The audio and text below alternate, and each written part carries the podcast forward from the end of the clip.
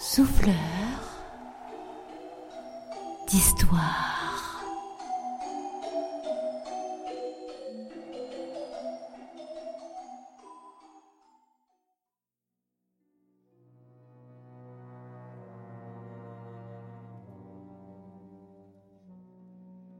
Avait-on déjà vu instant plus paisible sur la route d'Antequeria ?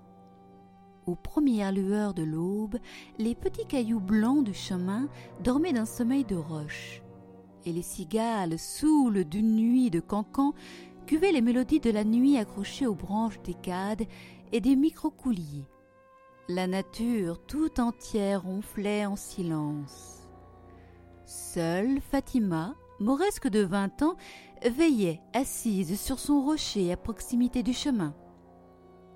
Une troupe de ganjas, les petits pigeons des sables qui nichent en Andalousie, s'envola soudainement, précipitant le réveil de toute chose vivante, peuplant la lande aride.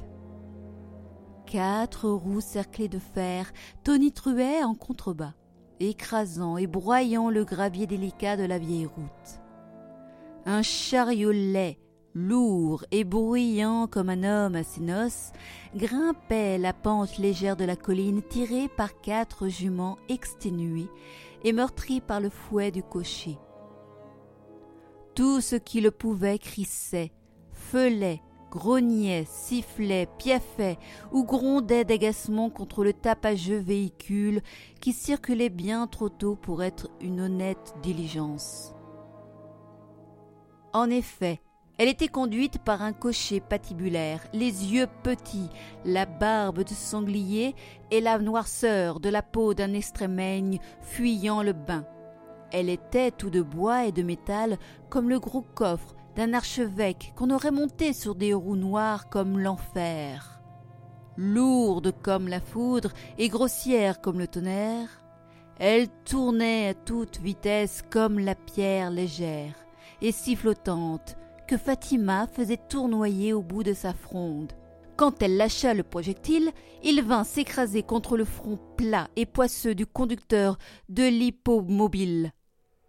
Assommé sur le cou, le pauvre homme chute sur le chemin, arborant un sourire benêt, le premier depuis longtemps, depuis l'époque où, nourrisson, il pouvait encore s'approcher de la gorge d'une femme sans penser à la brutaliser. Les chevaux, hilares à la vue du tortionnaire étalé dans la boue, s'arrêtèrent docilement pour ne rien manquer du spectacle de son humiliation. Les portes du véhicule s'ouvrirent des deux côtés, laissant deux soudards archiépiscopaux sortir en même temps.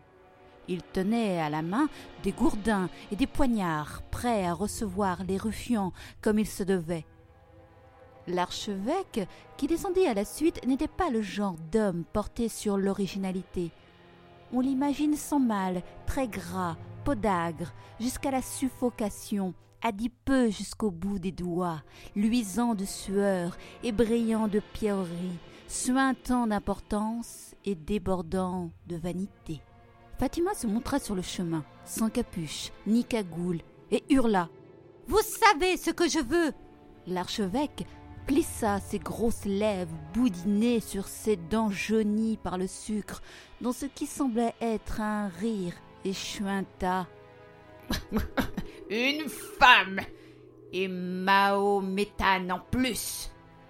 Les deux sicaires s'avancèrent en faisant tournoyer leurs gourdins. Fatima saisit son bâton et en deux coups sur leur crâne qui sonnaient creux, elle les envoya chez Morphée se faire soigner de leur certitude de guerrier.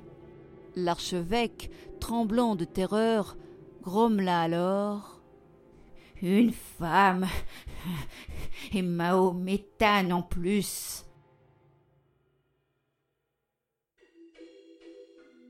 Le texte que vous venez d'écouter a été écrit par Olivier lors des ateliers d'écriture à la médiathèque de Port-Louis, organisés par l'association Les yeux fermés.